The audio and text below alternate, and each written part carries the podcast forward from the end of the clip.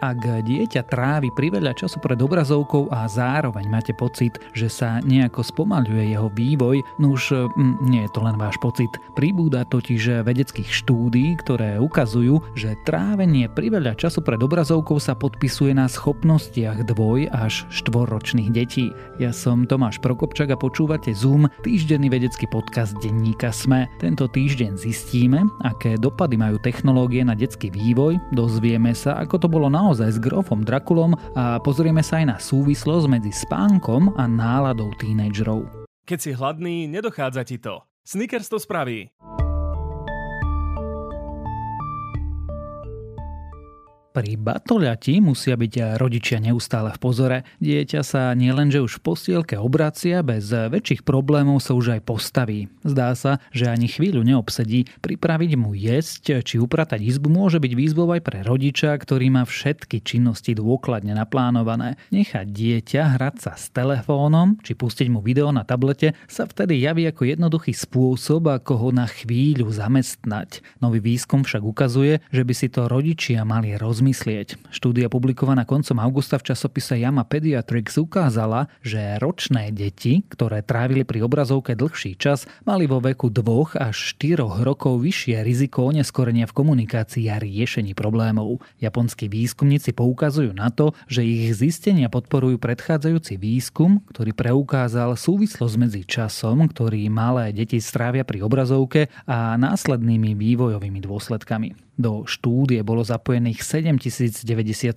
detí a ich matiek. Ich nábor sa uskutočnil medzi rokmi 2013 a 2017 v 50 pôrodnických klinikách a nemocniciach v Japonsku. Matky uviedli, koľko času malo ich ročné dieťa povolené stráviť pred obrazovkou počas bežného dňa. Okrem mobilov a tabletov sa rátali aj televízia, DVD či videohry. Neskôr, keď malo ich dieťa 2 a 4 roky, vyplňali dotazník znova. Hodno hodnotili vývoj dieťaťa vo viacerých oblastiach ako komunikácia, hrubá jemná motorika, riešenie problémov a osobné a sociálne zručnosti. U dvojročných detí, ktoré trávili pri obrazovke denne 4 a viac hodín, bola takmer dvakrát vyššia pravdepodobnosť, že sa ich vývoj komunikácie, schopnosti riešiť problémy, jemná motorika a sociálne schopnosti oneskoria pri štvoročných deťoch zvýšené riziko zaostávania zostalo len e, pri komunikácii a riešení problémov. To potvrdzuje potrebu dodržiavať pokyny a odporúčania týkajúce sa času pred obrazovkou pre dojčatá a deti. V japonskej štúdii bolo viac pravdepodobné, že rodičia detí, ktoré trávili pred obrazovkou veľa času, boli mladší, išlo ich prvé dieťa, mali nižší príjem a vzdelanie a trpeli popôrodnou depresiou. Spomínaná metaanalýza obsahujúca štúdie s deťmi mladšími mladšími ako 12 rokov zase zistila, že čas strávený pred obrazovkou pri vzdelávacom obsahu bol v porovnaní s inými typmi spojený s lepšími jazykovými zručnosťami. V štúdii tiež nemali podrobné informácie o tom, či deti pozerali obsah spolu s rodičom. Problémom je,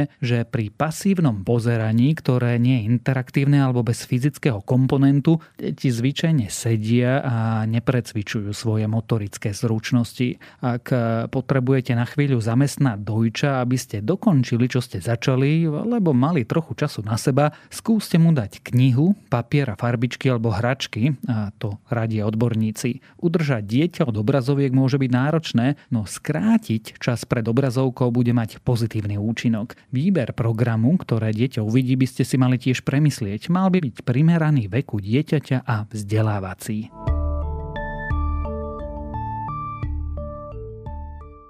Keď Bram Stoker vymyslel svoju slávnu postavu grofa Drakulu, inšpiroval sa skutočnosťou. Od panovníka vláda 3. Drakuleu si však zrejme požičal iba meno. Hoci neexistujú dôkazy o tom, že slávny rumunský knieža pil ľudskú krv, legendy hovoria, že aj on bol hororobo krutý. Svedčí o tom aj jeho prezivka Vlad Narážač. Jeho obľúbeným spôsobom popravy pre zajacov, protivníkov a zlodejov totiž bolo narážanie na koli. Upevňoval si tak moc vo vo Valašsku, kde vládol. Jedna z legend hovorí, že kým jeho obete pomaly umierali napichnuté na drevených koloch, namačal si chlieb do ich krvi a jedol ho pred nimi. Tento príbeh však nie je potvrdený a odborníci sa dnes hodujú, že v príbehu o Drakulovi sa Stoker inšpiroval viacerými dávnymi legendami a od Vlada III. prebral do knihy iba jeho meno. Zdá sa však, že knieža mohol mať predsa len niečo spoločné s jedným z filmových vyobrazení upíra Drakulu.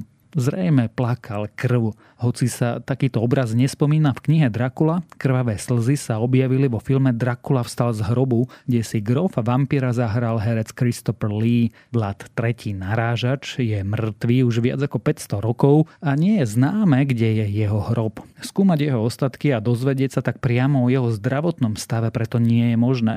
To, že zrejme plakal krvavé slzy, vedci zistili z vladových listov. Na ich skúmanie využili špeciálnu techniku, aby listiny z 15. storočia nezničili. Na list naniesli film, ktorý dokáže z povrchu extrahovať proteíny a molekuly bez poškodenia. Keďže s listami za 500 rokov narábalo mnoho ľudí, vedci sa zamerali na biologický materiál, ktorý bol najviac poškodený a teda s veľkou pravdepodobnosťou najstarší. Z výsledkov štúdie publikované v časopise Analytical Chemistry sa zdá, že slávny valaský panovník mohol trpieť viacerými ochoreniami. Vedci objavili dva proteíny, ktoré sa spájajú s genetickou poruchou dýchania, ktorá vedie k chronickým infekciám pľúc a dutín. Našli tiež bielkoviny, ktoré sa spájajú so zápalovými procesmi. Podľa autorov štúdie to naznačuje, že Vlad predtým mal dýchacie alebo kožné ochorenie, prípadne oboje. Viac zaujímavý je však objav proteínov zo sietnice, slz a krvi.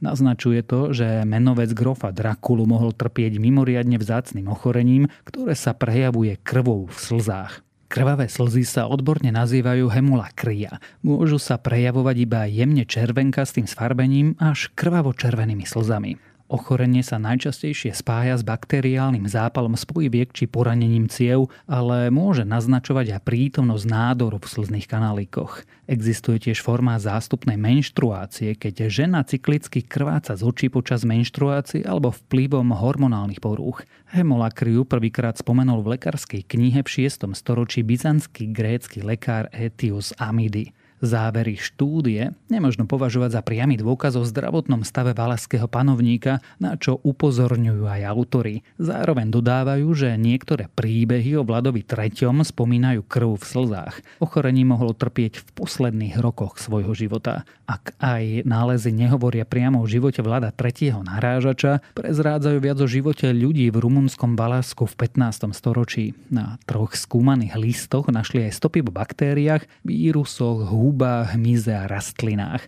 Väčšina nájdených baktérií sa bežne nachádza v črevách ľudí, našli však aj peptidy spájané s baktériou Yersenia pestis, ktorá je pôvodcom Čierneho moru. Legendy o Vladovi III. hovoria, že na koli nabodol mnoho svojich osmanských protivníkov. Presné čísla sa nezachovali, ale niektoré odhady hovoria, že počas svojho života zabil alebo nechal zabiť 80 tisíc ľudí. Mnohí z nich skončili práve na koloch. Mimo Rumunska sa Vlad III preslávil najmä ako predloha Drakulu, no v skutočnosti mal spoločné iba meno knieža získal prezivku po svojom otcovi, ktorý sa volal Vlad Drakul, čo v stredovekej rumunčine znamenalo Vlad Drak. Otec používal prezivku potom, ako sa stal členom rytierského dračieho rádu. Prezivka Drakula, ktorú používal Vlad III, znamenala iba Drakulov syn. V modernej rumunčine slovo Drakul znamená aj diabol a zrejme pre toto spojenie sa meno Vlada III zapačilo Brámovi Stokerovi, ktorý ho našiel v knihe o histórii Valašska. Pre Rumunov je dnes Vlad III skôr hrdinom ako negatívnou historickou postavou. Vážia si ho pre jeho zásluhy obranu územia pred Osmanmi a ďalšími nepriateľmi.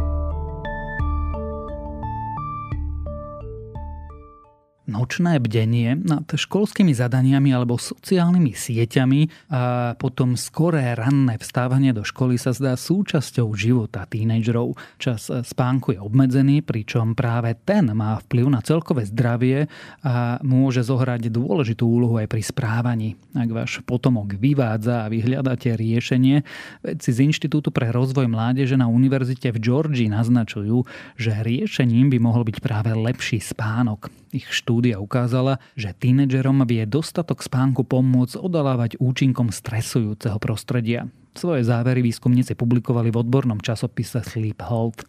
Zistenia výskumníkov zdôrazňujú úlohu spánku v kognitívnom a behaviorálnom vývoji a mohli by byť aj zdrojom informácií pre pomoc pri psychologickom vývoji detí čeliacich domácim stresorom. Výskumníci pracovali s údajmi o takmer 12 tisíc detí vo veku 9 až 10 rokov, ktoré čerpali z viacročnej štúdie Národného inštitútu zdravia zameranej na vývoj mozgu. Z nich zistili, že nedostatok spánku a dlhá spánková latencia, čo je čas potrebný na zaspávanie, majú výrazný súvis s impulzívnym správaním v neskoršom veku problémy so spánkom a impulzívne správanie kontrolovali vedci počas dvoch rokov vo viacerých časových bodoch. Ukázalo sa, že ak deti spali menej ako odporúčaných 9 hodín alebo im trvalo viac ako 30 minút zaspať, existovalo silné spojenie s neskorším impulzívnym správaním. Napríklad konali bez plánu, vyhľadávali vzrušujúce zážitky a pocity alebo nemali dostatok vytrvalosti.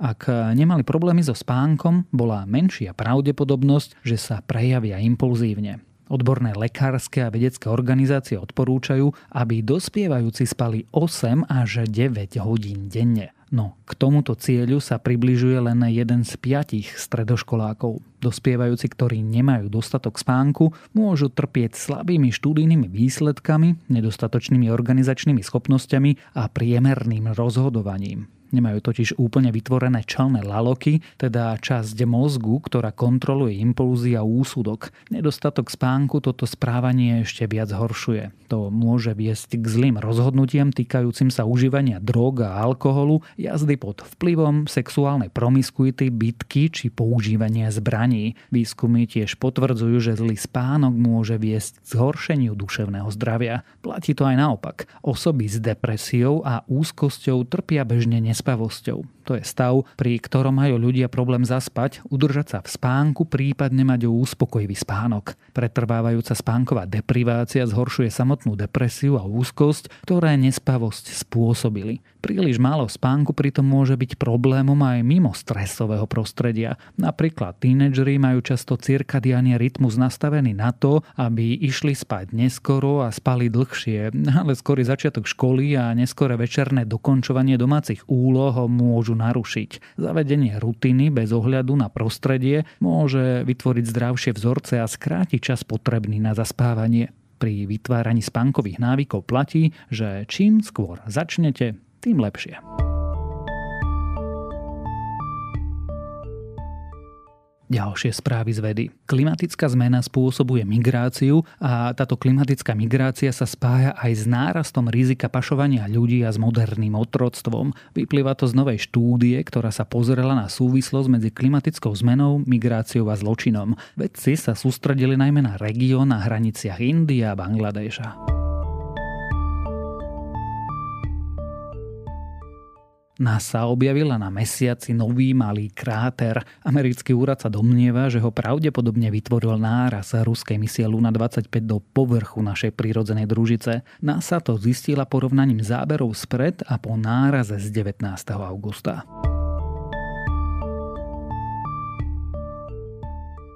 Vedci vytvorili vôňu, ktorá sa využívala v starovekom Egypte. Vychádzali pritom zo vzoriek z nádob, ktoré našli v hrobke Senetnej, príslušničky elity, ktorá zomrela pred zhruba 3500 rokmi. Vôňa mala v sebe prvky borovice či vanilky. A ak vás tieto správy zaujali, viac podobných nájdete na weboch tech.sme.sk a primár.sme.sk.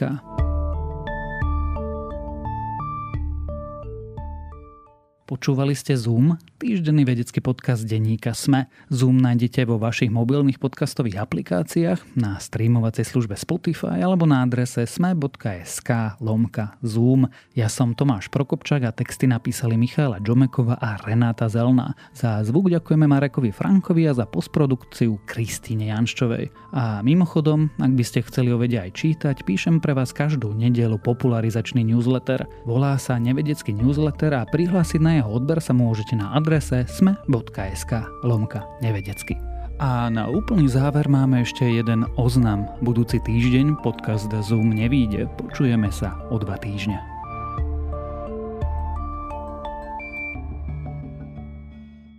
Keď si hladný, nedochádza ti to. Snickers to spraví.